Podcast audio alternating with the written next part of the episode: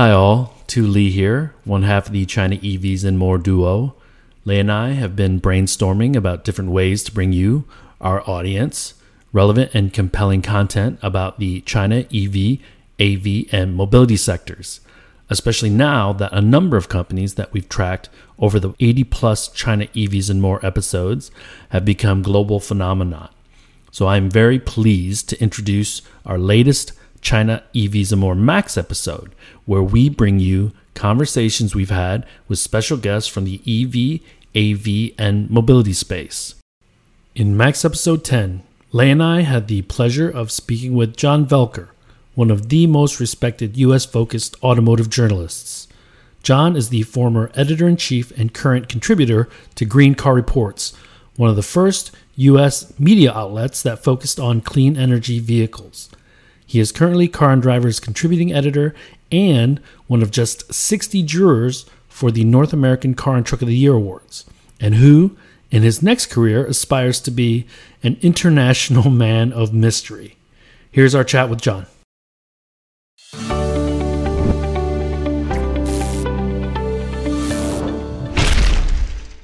Hi, John. Thank you for joining us. I think this is going to be a fun Max episode.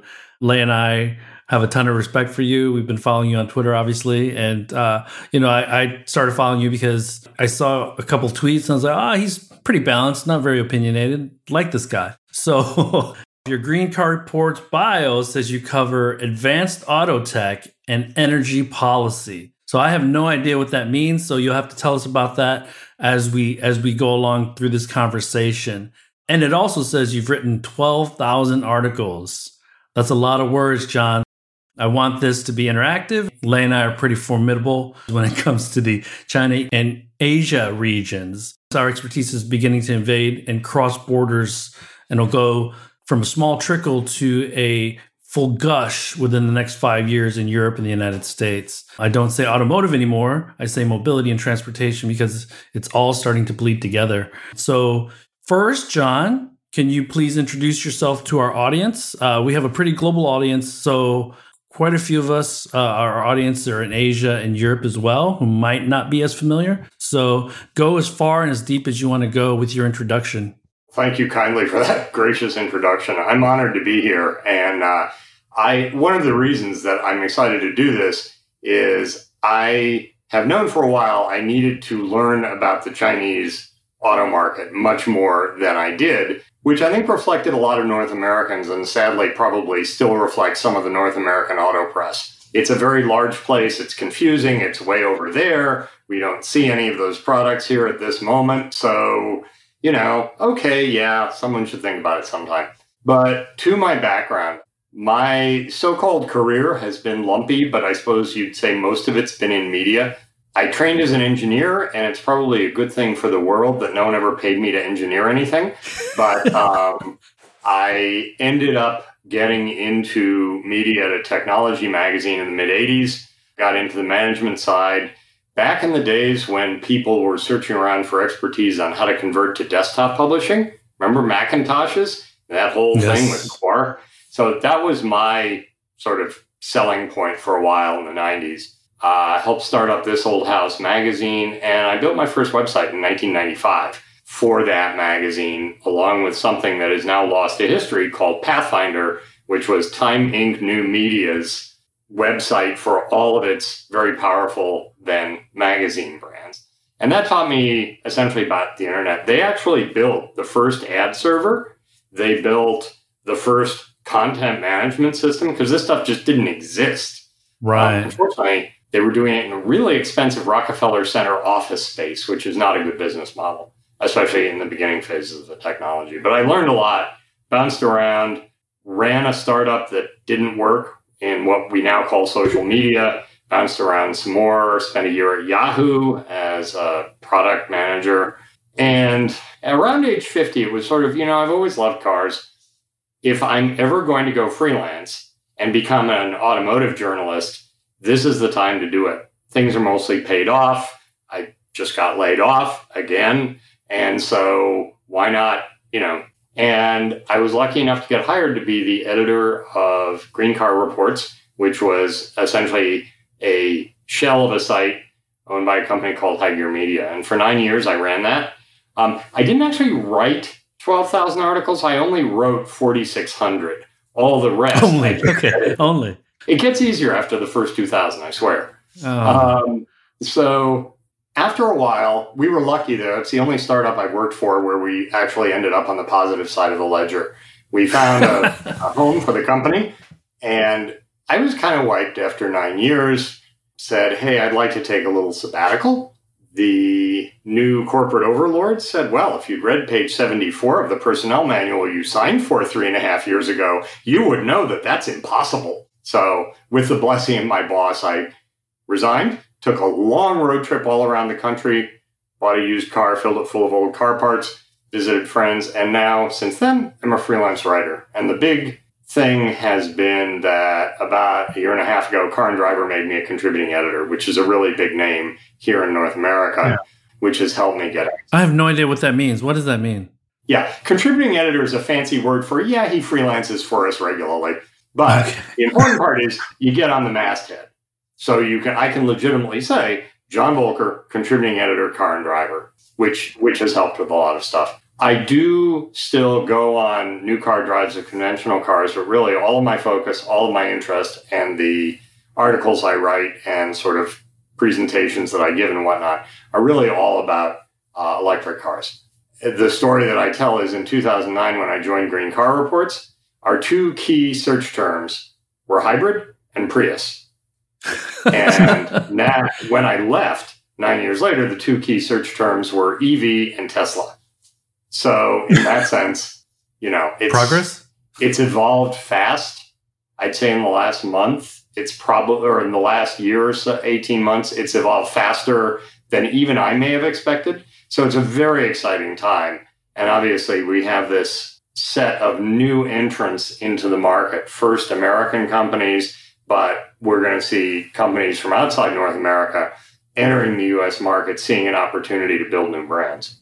And we'd like to think that where Lei and I have our expertise has kind of been a catalyst for that last 18 to 20 months, right? So let's go back to this green car reports. Did you have this vision that electric vehicles and clean energy vehicles were going to be a thing eventually or in in the near future? Is that why you took on this role with uh, Green Car Reports? I don't know if I could have predicted 15 years ago where we are today, but it was clear that hybrids were a growing piece of the market. That's electrification right there. It's a proper battery and an electric motor somewhere in the drivetrain.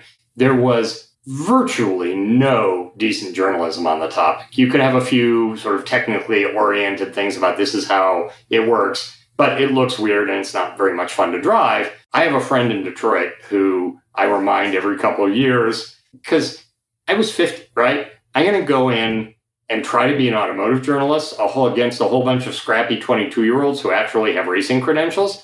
This is a challenge. So I, I needed a, a shtick, right? I needed a thing. And so I decided there really wasn't good journalism about electrified vehicles. So that might be a niche. And I started editing for uh, hybridcars.com and eventually got hired into Green Cars. Green Cars is a terrible term because most people don't buy the cars that fall into that bucket because they're green. Many of them do, but most of them want to either save money or have a cool car. Um, save money is mostly Prius, you know, 50 miles a gallon in the US, plus or minus. Cool car, obviously, the first five years of Teslas, right? So um, I got into it at a point, I'd already actually had a ride in a Tesla.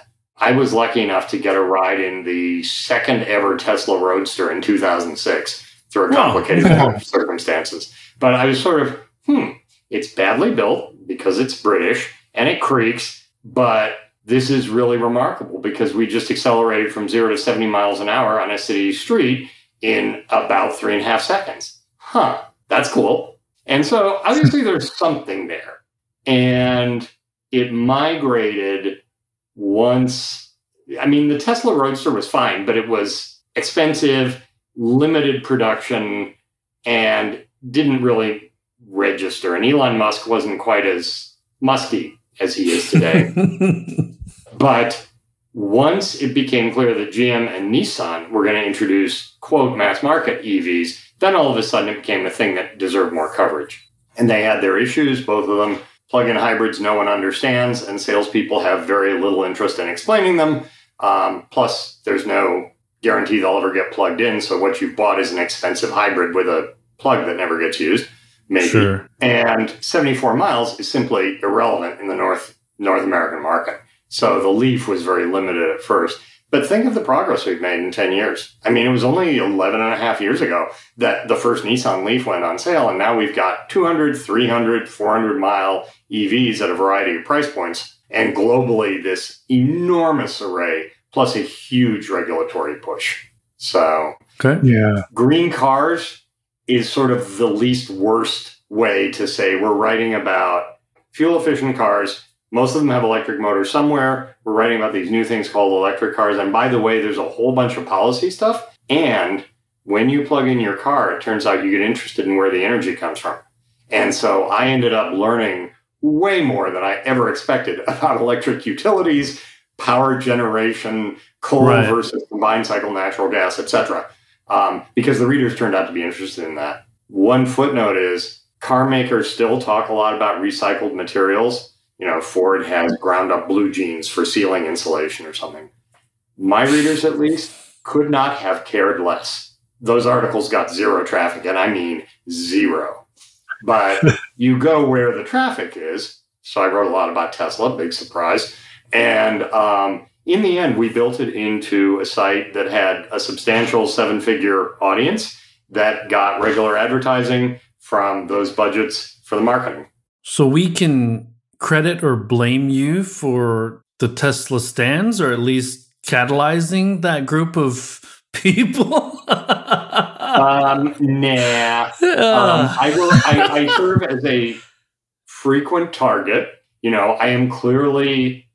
I mean, the way I put it is this look, if I'm being criticized for being totally in the pocket and paid off by fossil fuel companies to continue belching hazardous CO2 into the atmosphere until we all die, about the same amount as I'm being credited for being a completely unrealistic unicorn riding, glitter strewing idiot who has no idea how business of the auto industry works. If those are about equal. I'm probably in the right place. It's just that the Tesla stands fall in one particular religious subsect.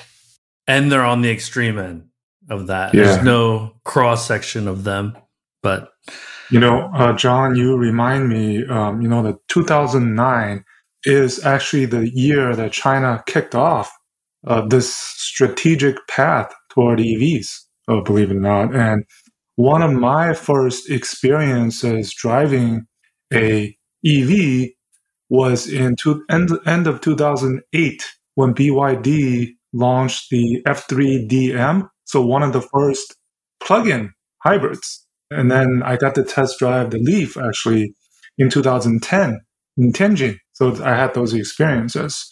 I remember those. And so, speaking of EVs, tell us some of the uh, latest EVs that you've uh, test driven, and uh, what are your thoughts on what's what's hot, what's not. With a couple of exceptions, this largely applies to cars available in the North American market. But I have test driven probably 80% of the EVs on the market.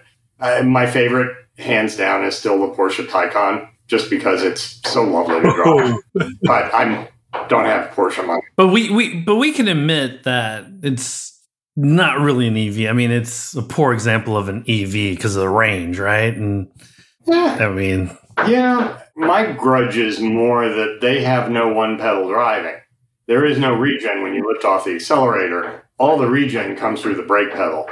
You know, there is this sort of approach I think found most in German makers where you need to make an EV, but you don't want to scare anyone. So you essentially duplicate what you have in a gasoline car. And sometimes that goes to silly lengths. Most people who get familiar with one pedal driving love it. And it takes a little bit of learning, but the fact that it's not even offered in the Taycan is kind of regrettable. That said, it's still a wonderful car. It took me about 90 seconds to figure out that it had more power and more road holding than I have courage. And that was fine. I had a lovely day drive after that.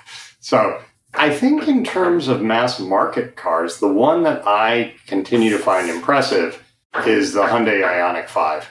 Uh, I wrote an article a couple years ago saying essentially Hyundai Kia is the one to watch in electric cars simply because if you look at how quickly they have risen in the US and global markets, with some exceptions, the, the improvement generation on generation is striking. You know, I've now written, uh, driven and reviewed four generations of, let's say, a Hyundai Elantra. And the first one I drove was, yeah, okay, you know, bottom, bottom of the market, subcompact sedan. The new one is nice. It's, I think it's more stylish than the comparable Toyota.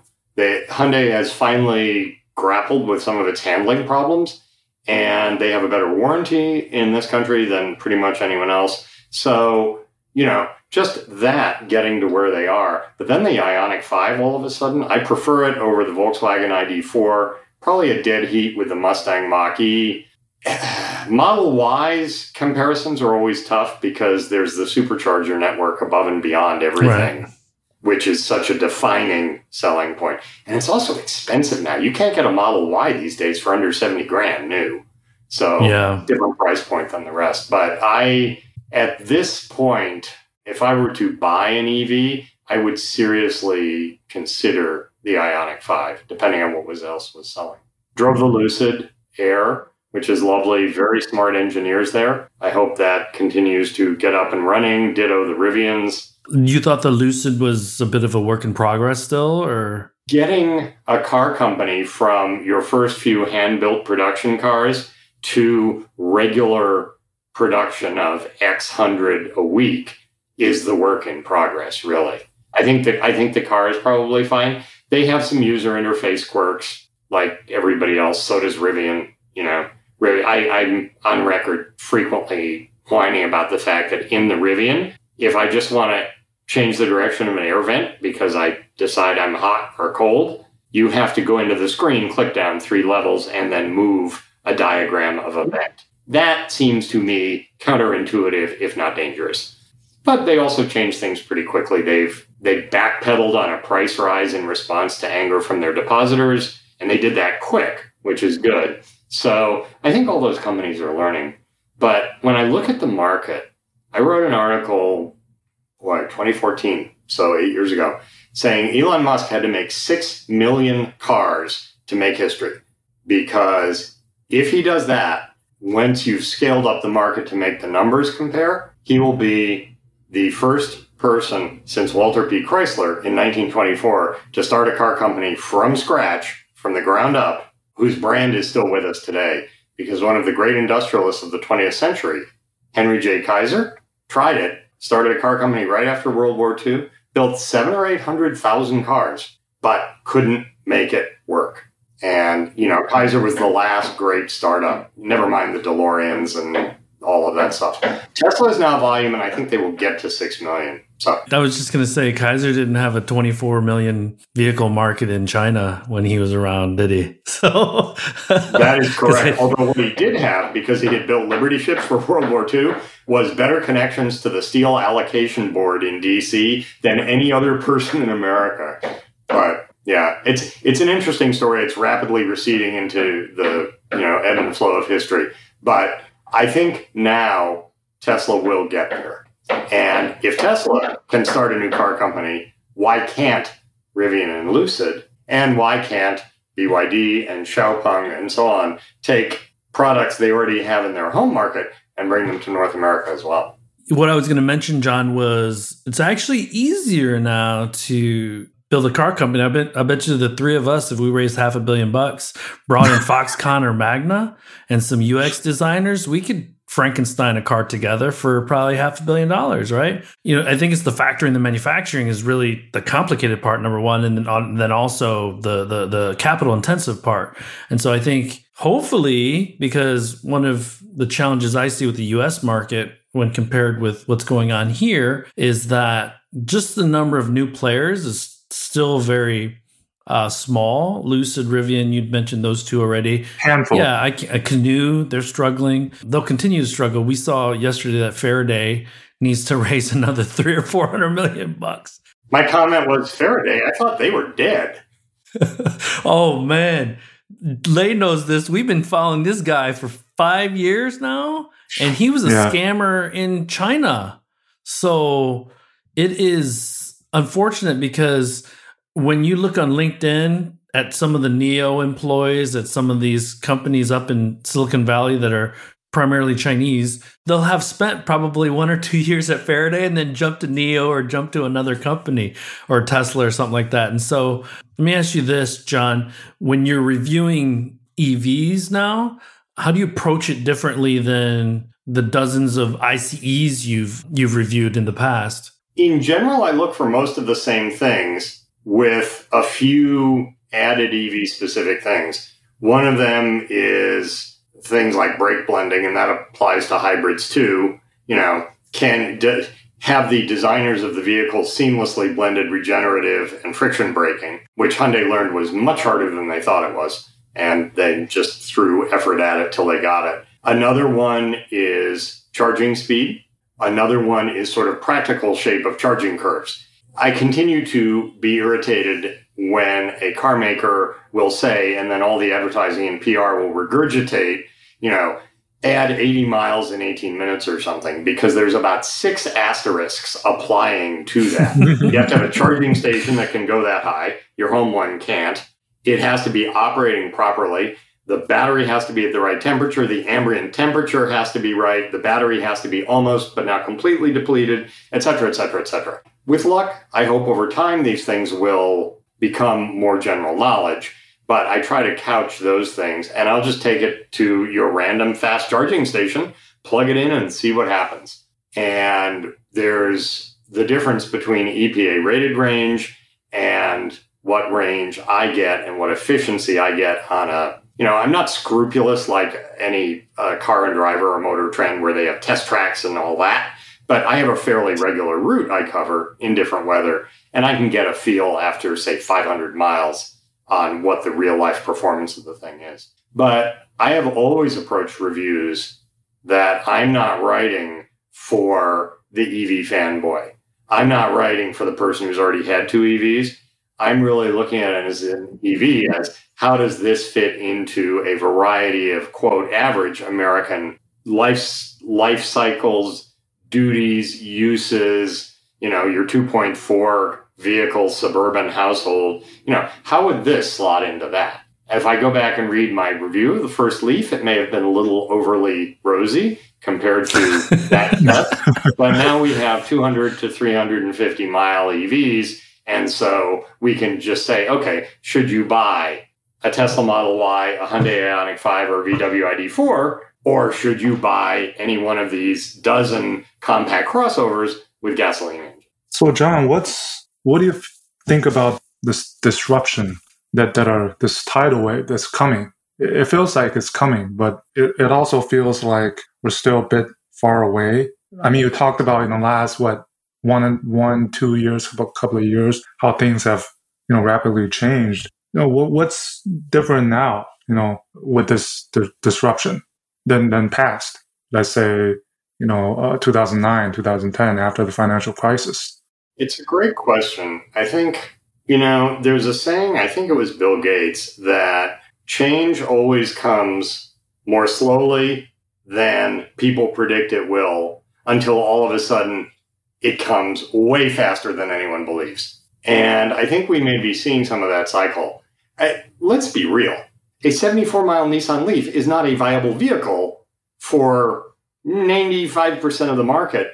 It may fit within 85% of their duty cycle, but you know, especially in America, there is no viable mass transit. The country has spent 70 years building highly dispersed, very, very low density suburbs and exurbs that are separated by law by miles from the nearest place to buy a quart of milk when the nearest place to work. You know, you have to have a car in many of these suburbs, you'll starve to death. Insert note about ride hailing, but whatever. Um, so, you know, Americans buy cars based on worst possible use case. My kid gets sick at three in the morning, and I have to drive that kid 88 miles to the hospital quickly. Well, if my EV is at 40%, can it do that? Etc. So there are a lot of use cases. Now, the vast majority of people don't fall into those, but it's not how we think. So that's one challenge. That said, Tesla really kicked the entire global industry in the backside by introducing a you know a range of cars that was off you know from the start not only long range which at that point was 200 250 miles or more but good looking cool right tech forward and sexy and that got them their foothold in the early adopters and the tech community I've always been amused that tech, Tesla owners do not index high on environmental issues. Just not not all that interested. Some of them, but not the bulk of them. So, you know, but that's the brilliance of Tesla though, no? Oh, absolutely. And I always say Tesla did it the traditional way in the auto industry. You start at the top and you migrate down into more affordable vehicles. Every automotive innovation except hybrids came in either in luxury vehicles or in racing vehicles. Think, you know, electric self starters, automatic transmissions, disc brakes, turbos, whatever. They all came in at the top and then filtered down as they got smaller, less costly, more reliable. That's what auto engineers do. So Tesla followed a very traditional path. GM and Nissan did not. They tried to echo the Prius, which I think was a wrong lesson, but that's a different topic. So I think there is a gradually increasing acceptance that climate change is real. I can't speak to what Chinese car buyers think, but I do think that many many Americans who were on the fence for a while are starting to kick over with all of these insanely hot summers, wildfires, and whatnot. And the regulatory push can't be denied, especially uh, in Europe for environmental reasons and in China for industrial competitiveness and domination reasons. And in that sense, I think North America is behind. But the fact that there are now compelling electric cars that suit people's needs, Americans are also much less brand loyal than virtually any European country. So we're we're willing to shift. That said, you had asked like about the coming speed of transition if the three of us were going to start that car company you talked about, let's do it. We would need not only a billion dollars soup to nuts just to get the first product into Foxconn, we would need another billion dollars just to get the brand recognized in North America. And this is this actually comes from when the Japanese makers started their luxury brands. Toyota with Lexus, Nissan with Infiniti, Mazda with Amati, which never happened. They pulled the plug at the last minute. And it was said back then you need a billion dollars to get your target audience in America aware of your brand. Let's say $2 billion today, maybe minus a discount for more targeted media and pop up events and whatnot. But still, yeah, you got to design it. You got to have the battery capacity, which I think is where China has a significant advantage. You got to be able to build it. I remain agnostic about volume production of vehicles by contractors. Uh, before he died, I spoke to Jim Harbour, the famous uh, auto production guru, yep. who said essentially there's a sweet spot for car assembly where it makes way more sense for an OEM to contract it out.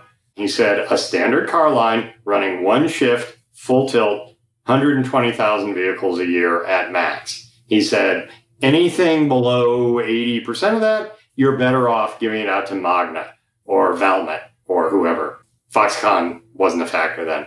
He said, you know, something like the Pontiac Solstice, Saturn Sky, Opel GT should absolutely have been built by a subcontractor. But John, do you think he would feel that way still from a from a number standpoint because the EVs have a lot less complexity, a lot less part numbers, and so I actually think that the OEMs need to keep that as long as they can while they're transitioning into the mobility space because one or two of these OEMs are going to lose value very quickly, become a two, three billion dollar brand that Google is going to, you know, take a flyer on and make them a contract manufacturer in house effectively, right? At $2 billion, why not? They have $250 billion, $300 billion in the bank. get rid of the marketing teams and the, and the administrative teams, just keep the manufacturing and then build their Waymo uh, Go or whatever. In today's EV, if that that volume is still a valid the you know the 120 that you're talking about is still a valid number, I guess. Well, the data I've seen says that an EV in a comparable class has about 30% fewer parts. We're not talking 80% fewer. So 30 is a substantial cut. I think one of the bigger challenges for the automakers is that a much greater amount of the value chain is not made by them. You know, any OEM worth its salt has to have an engine line, even if they cooperate on transmissions. They all got to make their own engines. I think more broadly, I agree that not every OEM that's around today will be around in five years. But I mean, that's been the history of the industry. There used to be a Chrysler and a Fiat and a Peugeot and a Citroen. And now that collection of, you know, 68 brands or however many it is, uh, is called Stellantis. Um, and I think that will continue. You know, when the U.S. industry went bankrupt in 2009, the White House task force felt that it was idiotic to keep Chrysler going, just sort of mash it into GM, and then you had two U.S. automakers. Right. But they essentially gave it to uh, Sergio for free. The the other thing, in addition to the issue of contract manufacturing, where the numbers lie, and I don't have data. If you do, I'd love to see it. Okay. Is that OEMs are terrified of being disintermediated, obviously. They've already essentially figured out that batteries are going to be a problem. And so they're sort of joint venturing, or some of them are joint venturing with battery companies. They obviously are worried about losing their dashboard to Google or Apple. Most of them will, I think. Very possibly. You know, I guess people are always shocked when I tell them, oh, well, Tesla doesn't actually have Apple CarPlay or Android Auto because they think their stuff is way, way better. Uh, we'll see. That may work for tech adopters.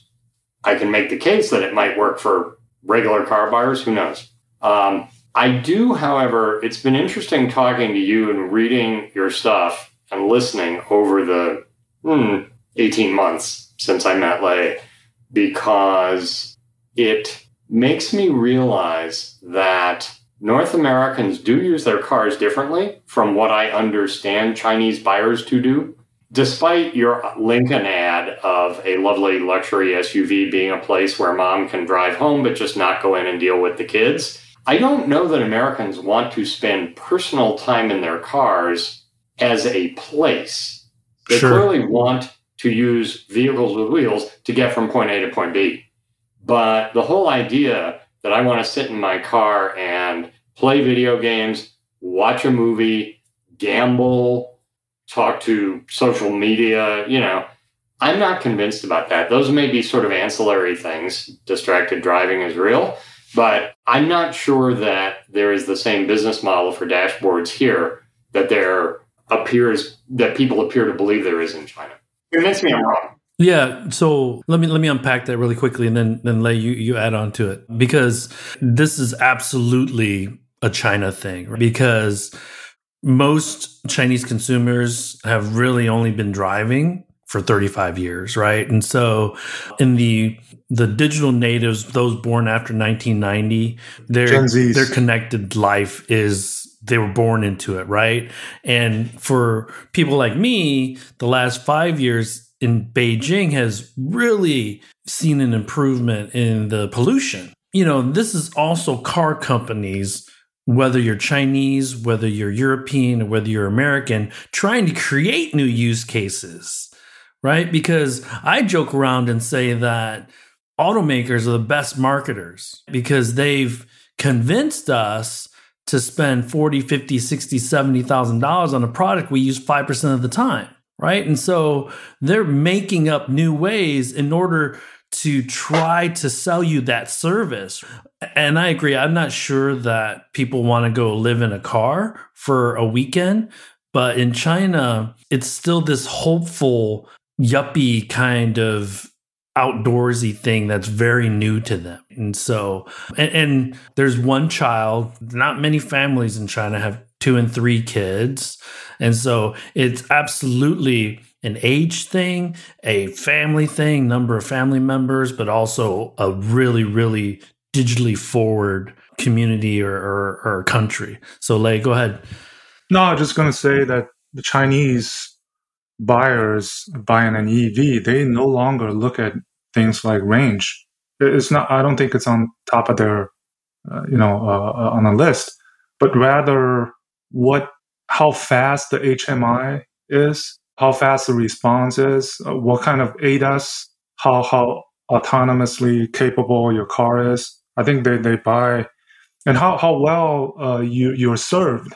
This pampering that they're looking for these things rather than let's say a range. Because i think one of the reasons being that the infrastructure is you know much more well developed uh, than let's say in the us so what they're looking at is, is much different i think nowadays. That's why we call it the smart ev so re- it's really the smart part but not really the ev part.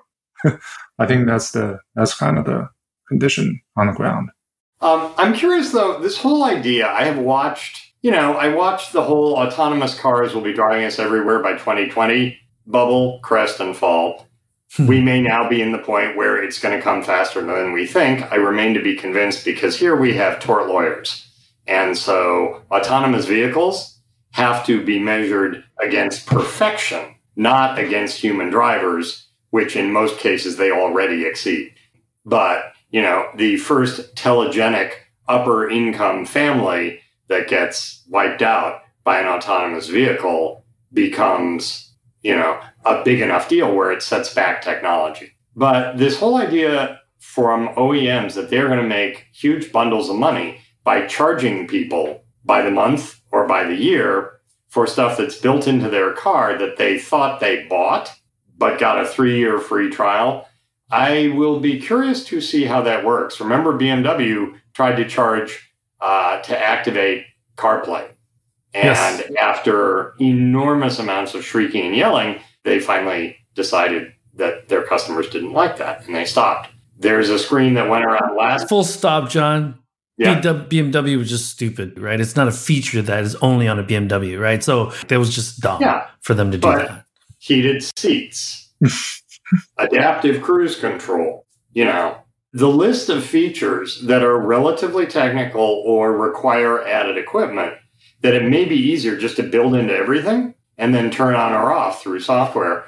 What do people get pissed off about having to pay for unless they get the base car at the base price and turn everything on and off? You know, Cadillac had had its first round of Super Cruise people in 2019, I think. Suddenly discover they had to pay $24.95 a month to keep the thing going. I don't actually know how that worked out because, surprise, surprise, none of them talk about retention rates. Although I do see GM periodically having, hey, were you a former OnStar customer? Did you let it lapse? Come back to us. We love you all over again, and it'll be cheaper for a while.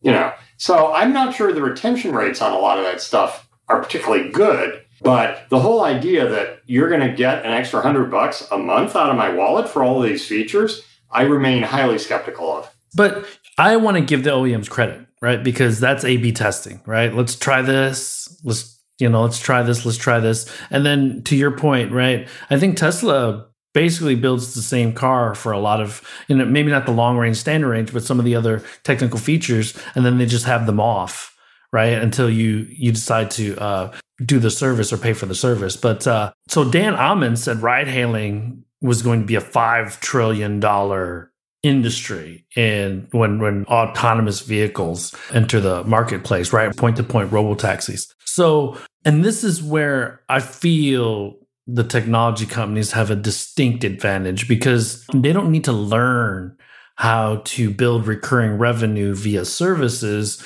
They already do it. Legacies have not and so if I'm using an iPhone and I already have Apple Music, is is Apple going to give GM a piece of that pie just so that they can play it in their General Motors vehicle? I don't know how that's going to work, right? It'll be interesting to see because no one's really kind of cornered the market on that. Even FSD, 12,000 bucks for you beta testing and potentially killing yourself or someone else on, on their behalf is is seems really dangerous to me.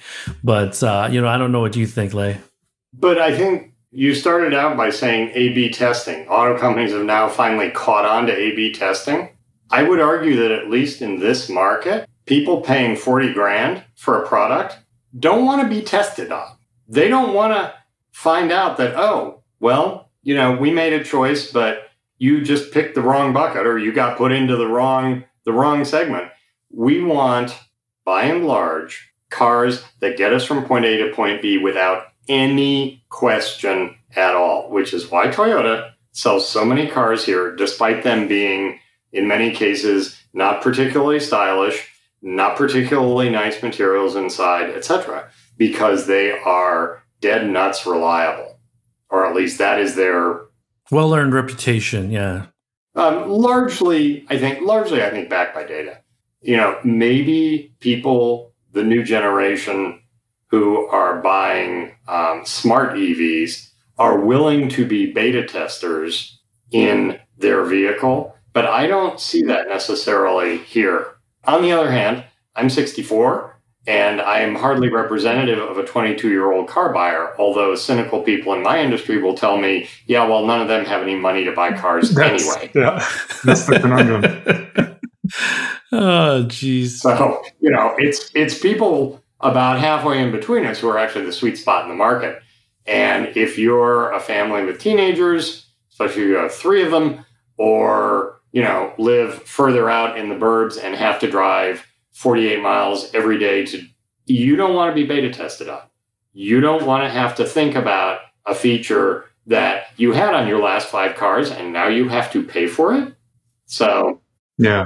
Yeah, I agree. I think I think creating services revenue for the legacy OEMs is going to be and, and you know the EV first companies, but especially the legacies is going to be pretty challenging, especially in the numbers that they are, forecasting that they're right. going to have as part of their global revenues overall. But it goes back to that creating new habits and changing habits, right? Because the biggest habit that people need to change is going to the gas station, right? And I think we're starting to see that, you know, slowly, slowly, slowly, slowly. And to your point about what Bill Gates said, super fast now, right? I think we're starting to see that hockey stick in the United States because I'm getting contacted more and more by Western journalists now about you know what's going on here. The yeah, especially about BYD. You know, like oh my god, where did this company come from? Right? Like, so you know yeah. what, guys? They've been here all the time. They've been the yeah. whole time, man.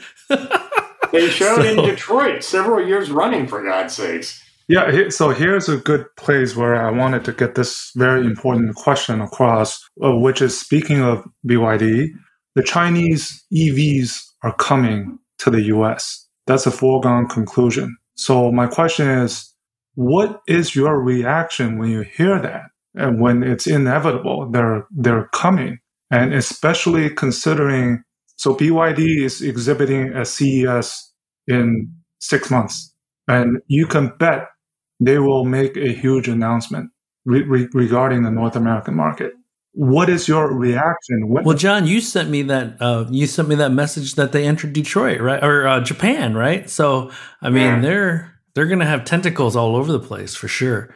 Going back to history, we knew that BYD exhibited in Detroit several years uh, in the early part of the last decade, following Geely's appearance in 2006. Okay, long time ago. What what do you think? I mean, when as an American journalist, automotive journalist, what do you think personally and what do you think the industry reaction is? Do you think that's a threat? Do you think it's it would help the industry? I mean, what can you tell us, you know, your your reaction? I think given the structure of the global industry, which all three of us know, it is inevitable. The interesting thing about Chinese makers if you look at the structure of imports into North America, the British actually invented importing cars. because they desperately needed hard currency to pay their war debts. So they sent 90% of their post war production overseas, including a whole bunch of cars to North America. A company called Austin sold 14,000 cars in North America in two years, which in 1947 and 8, because people were so starved.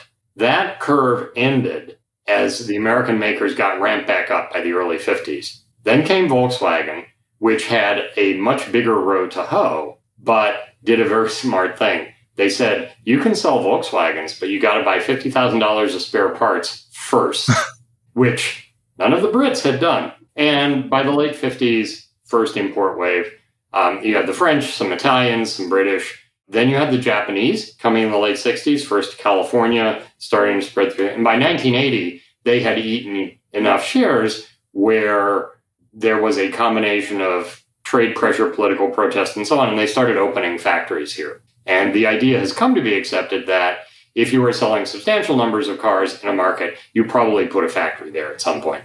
So that's how the Japanese now have, you know, a huge footprint in North America, make one of the most American content cars sold here, etc. All of those countries that I've just named, their home market was not enough to scale globally a British Britain had the second largest auto industry in the world, but the you know we're talking an order of magnitude lower, if not two. The Chinese home market for a long time was probably sufficient for the larger companies, the Geelys, the BYDs, etc., to SAIC to build a car company. They don't need to come to North America. So let me flip the question back to you. Why are they coming to North America? which is the lowest priced market, the most demanding, very large in geographic area, often irrational and obsessed with three ton pickup trucks. Why are the Chinese EV makers coming to North America? Well, John, I think it's a reflection of what's going on in the world. I think that they they see Tesla, they see Elon, they see valuation. And I think that they are enamored by all of that, right? Because these founders are as ambitious. Li Shufu, you know, Wang Chuanfu, they're all as ambitious as, as Elon, number one. And then number two, outside of a handful of Chinese companies that have really, really been able to penetrate the US market. And I'm thinking TikTok and I'm thinking like a DJI and consumer drones. There, there's not that many, right? And so these Chinese companies still want that uh, I made it in the U.S. kind of thing. I think those two things are, uh, are the reasons that that they want to enter the U.S. market, and they they want to sell more than than GM and Ford and all those guys too. At the end of the day, so Lei, what do you think? Well, my answers are, are simple. One, you're not global if you don't sell or produce in North America, and two, quality wise, I think Chinese brands have proved themselves not in the auto industry. To just mention companies like DJI. In terms of Chinese uh, brands, product quality, I think it's much different nowadays. The perception of, of Chinese products and brands, and especially in the smart EV space, I think they're very credible quality wise. This this perception has changed. So those are two opportunities, and that, they're just it's a natural next step for them to to be global. You have to be you know elsewhere, not only in China. That's the simple answer.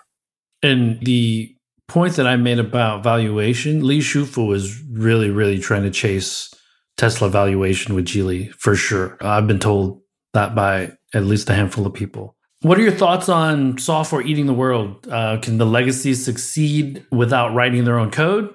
Uh, can they buy that stuff and still be pretty formidable in the future? I think the jury's out on that one. I am really, really, I happen to like voice interaction with vehicles. It's the safest. And 10 years of, of OEMs utterly failing to provide it in any workable way. And really, I think not understanding some of the basic principles of UI design make me somewhat skeptical. Um, I think I think Google eats a large number of dashboards. We'll we'll see what Apple does. I still don't believe they're going into the car business. The margins aren't there. We'll see. I believe that most management and legacy OEMs didn't know what UX or UI meant four years ago, number one. And I, I wrote in my newsletter uh, this week that most of the management didn't know what buggy software was because they probably had an iPhone or an Android phone and it was pretty seamless for them, right? And so for them to manage teams and have software just be so buggy, that must have been quite a revelation for them, right? So, anyways, please continue, John. I'm sorry. Hmm, I hope. Um, my my basic take on OEM executives is instead of giving them beautifully polished, brand new examples of the cars that their company builds every three months, they have to drive five year old ones. I think if they got into an ID4 and drove it every day, they would see the difference between how an iPhone and its latency and the UX is much different than an ID4's, right? And then they get it. So I, I absolutely agree with you on that. So let me ask you another way. Do you think the legacies will be able to get to be serviceable at software development and UX and UI design in the next five years because that's how how much time they really have, right? They don't have a lot of it. I think some of them will be. I'm not going to place bets on which ones, but I think many of them are aware, especially the the larger ones who have the funding to think about these things. You know, I'm not particularly a fan of Mazda's software, which hasn't changed in about eight years. Mazda has bigger problems than UX. But they've always kind of designed nice cars nice looking, anyways. But, anyways, indeed, if you believe actually that small live cars that handle well are something the market really cares about. Yeah. So, and a small portion of the market does, however. Yeah, that's that's what I was, you know, following up on my last question. So, what what do you think is critical for the Chinese uh, brands to be successful successful in the U.S. And I'm talking about specifically EV brands because I don't think there will be any Chinese brands launching ICE vehicles in the US. That's just not going to happen. What, what, do you think are, are the success factors for them? Send your teams to North America three years before you plan to deliver your first vehicle and send them all across the country to live with American families and understand what they actually do with the vehicles. And there is a precedent for this because VW did the same thing with a load of executives, I think in the early 2010s when they had had this goal under, you know, however many CEOs back it was that they were going to take as a group 8% of the US market by 2018. Didn't happen. In part because they had the entirely wrong lineup of cars for North America. And the attitude was if North American buyers were smarter, they would buy our cars. you don't make money that way. So understanding how North Americans and Canadians are slightly different in some ways use cars, what they put in them, car seats. The, the regulations on car seats are horrifying. Um, you know, the kinds of things that lead a family to say, all right, you know what? Let's go visit Aunt Mary. Sure, she's 220 miles away, but we can do that in about four hours. You know, that is not a use case that a lot of other countries have in vehicles as large as ours and we are used to cheap gas. Nobody knows what electricity costs here, but electric cars are not even going to be as expensive as gasoline cars for the same miles. So, understanding the kinds of things we do with our cars, because, you know, if you try to send C and D segment sedans over, that's a declining segment. C and D segment SUVs, good start. But, you know, can is there a Chinese company that makes a proper North American sized three row D segment SUV? You know, and why do Americans buy so many of those when in, they're impractical in cities in much of the rest of the world? You really have to understand the market and then have the clout to tailor the products that are being sent here and presumably built here to this market. The result of that Volkswagen executive road trip across America was the VW Atlas, their first three row SUV, the largest ME, uh, MQB extension of the yeah. platform you could make because they didn't have demand for that anywhere else in the world. North America, the dealers desperately needed it, and they're selling a bunch of them. I see a few of them here. They're not called Atlas; they're called something else. But yeah, every car I see here, I'm in Massachusetts. Every other car I see is a Hyundai Palisade or a Kia Telluride or Toyota Highlander, you know, those type of cars here. That's the the Kia that you just mentioned, the Telluride in particular, absolutely stunned. I think the North American market and certainly my counterparts in the auto press. It's just so good. It's stylish. It was a good value for money until they realized that they had twice as much demand as they could build. You know, it just it ticked all the boxes. So I don't know how this would play, but my other advice to the Chinese companies is uh, look at what Hyundai and Kia have done. Yes, look at Toyota and relentless refinement and improvement. The machine that changed the world, very important book. But look more recently in the US market at what Hyundai and Kia have done. Let me take one fun one. You had a, a, a business trip last week, so you were offline, off the grid for a few days. I think it was for this tempting fate tours side hustle. Can you tell us a little bit more about this? There's actually at least two side hustles, but Tempting Fate Tours, find us on YouTube slash Tempting Fate Tours. yeah, we're just about to start a new one. The idea is my friend Tom and I got really antsy last February and we decided we should go somewhere and buy. Am I allowed to say shit boxes on this yeah. podcast? Mm-hmm. Yeah. Buy a couple of shit boxes and drive them somewhere and then hopefully sell them. We bought two 30 year old Anglo Japanese mongrels um, which actually made it a total of 5,800 miles to Radwood, Austin, except that got canceled while we were in New Mexico or postponed. So there was actually a little hitch there. But it's basically just road trips through America to see what happens when you buy really cheap, unreliable cars and take them places. Last week's thing was actually a group of Isuzu owners. Isuzu used to make cars. I have one. Getting together and driving to Tennessee for a combination birthday party, barbecue, and Isuzu meetup, as okay. one does. So you gotta have fun with cars. How many people showed up? Uh, twenty-four, I think. Okay, so nine cars, nine cars, and we took them. There's a thing called the Snake, which has 389 curves in 33 miles. Mm, right, right, right. Yeah, yeah. And we took the cars down that. I have photos, but um, you, you know, it's Americans do wacky car trips. Not as often as they would like to think they do, but it's still part of the American dream. Sure. Freedom used to be an automobile for Americans. Now, freedom is one of these. I'm waving a cell phone in the air, but there is still a set of people who are sort of like, yeah, you know what? Screw it. Let's take the weekend and drive to Florida. Oh, man. So I sense the Chinese market is not so much like that it's becoming more like that.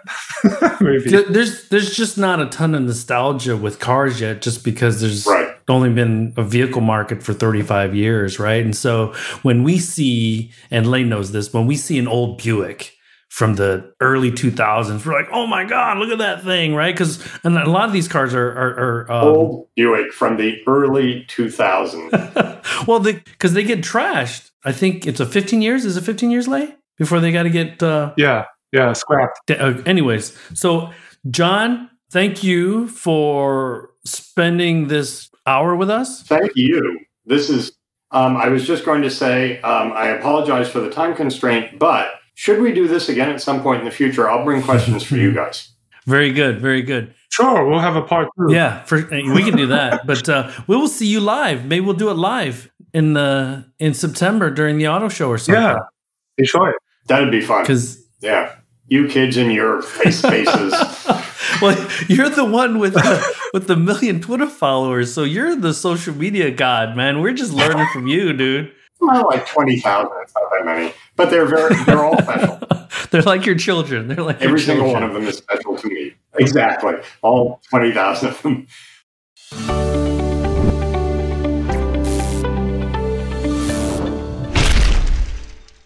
This is your co host, Lei Xing. It was super fun talking to John and listening to his humorous takes of his perspectives on all things EVs over here in the US. John gave a super practical recommendation, one that might often be overlooked for Chinese EV brands preparing to enter the North American market, especially the US market, one of the most politically charged, unique, and demanding markets in the world. So executives out there from China EV Inc., like NIO, BYD, Xpeng, and others that have those ambitions. If you're listening, you should take John's recommendation to heart, since it comes from one of the most respected and knowledgeable industry journalists who has covered EVs for years. We thank John again for his candid insights and perspectives. Lei and I will be sharing more of our conversations with the men and women around the world, moving the EV, AV, and mobility sectors forward as part of this China EVs and More Max series. Some folks will be instantly recognizable, but some will just be people that are doing amazing things in the space that we think deserve to be highlighted. Don't worry though, Lei and I will continue to host our live weekly China EVs and more Twitter Spaces room that summarizes that week's most important news coming out of the China EV, AV, and mobility space. For those that can't catch the live show, you can find the China EVs and more pod on all major platforms or wherever you normally get your podcasts. As EV adoption reaches its global tipping point, it'll be even more important to stay updated on everything that's happening here. Lei and I are confident that China EVs and more is the best resource to do that. Until next time, as always, thanks for listening.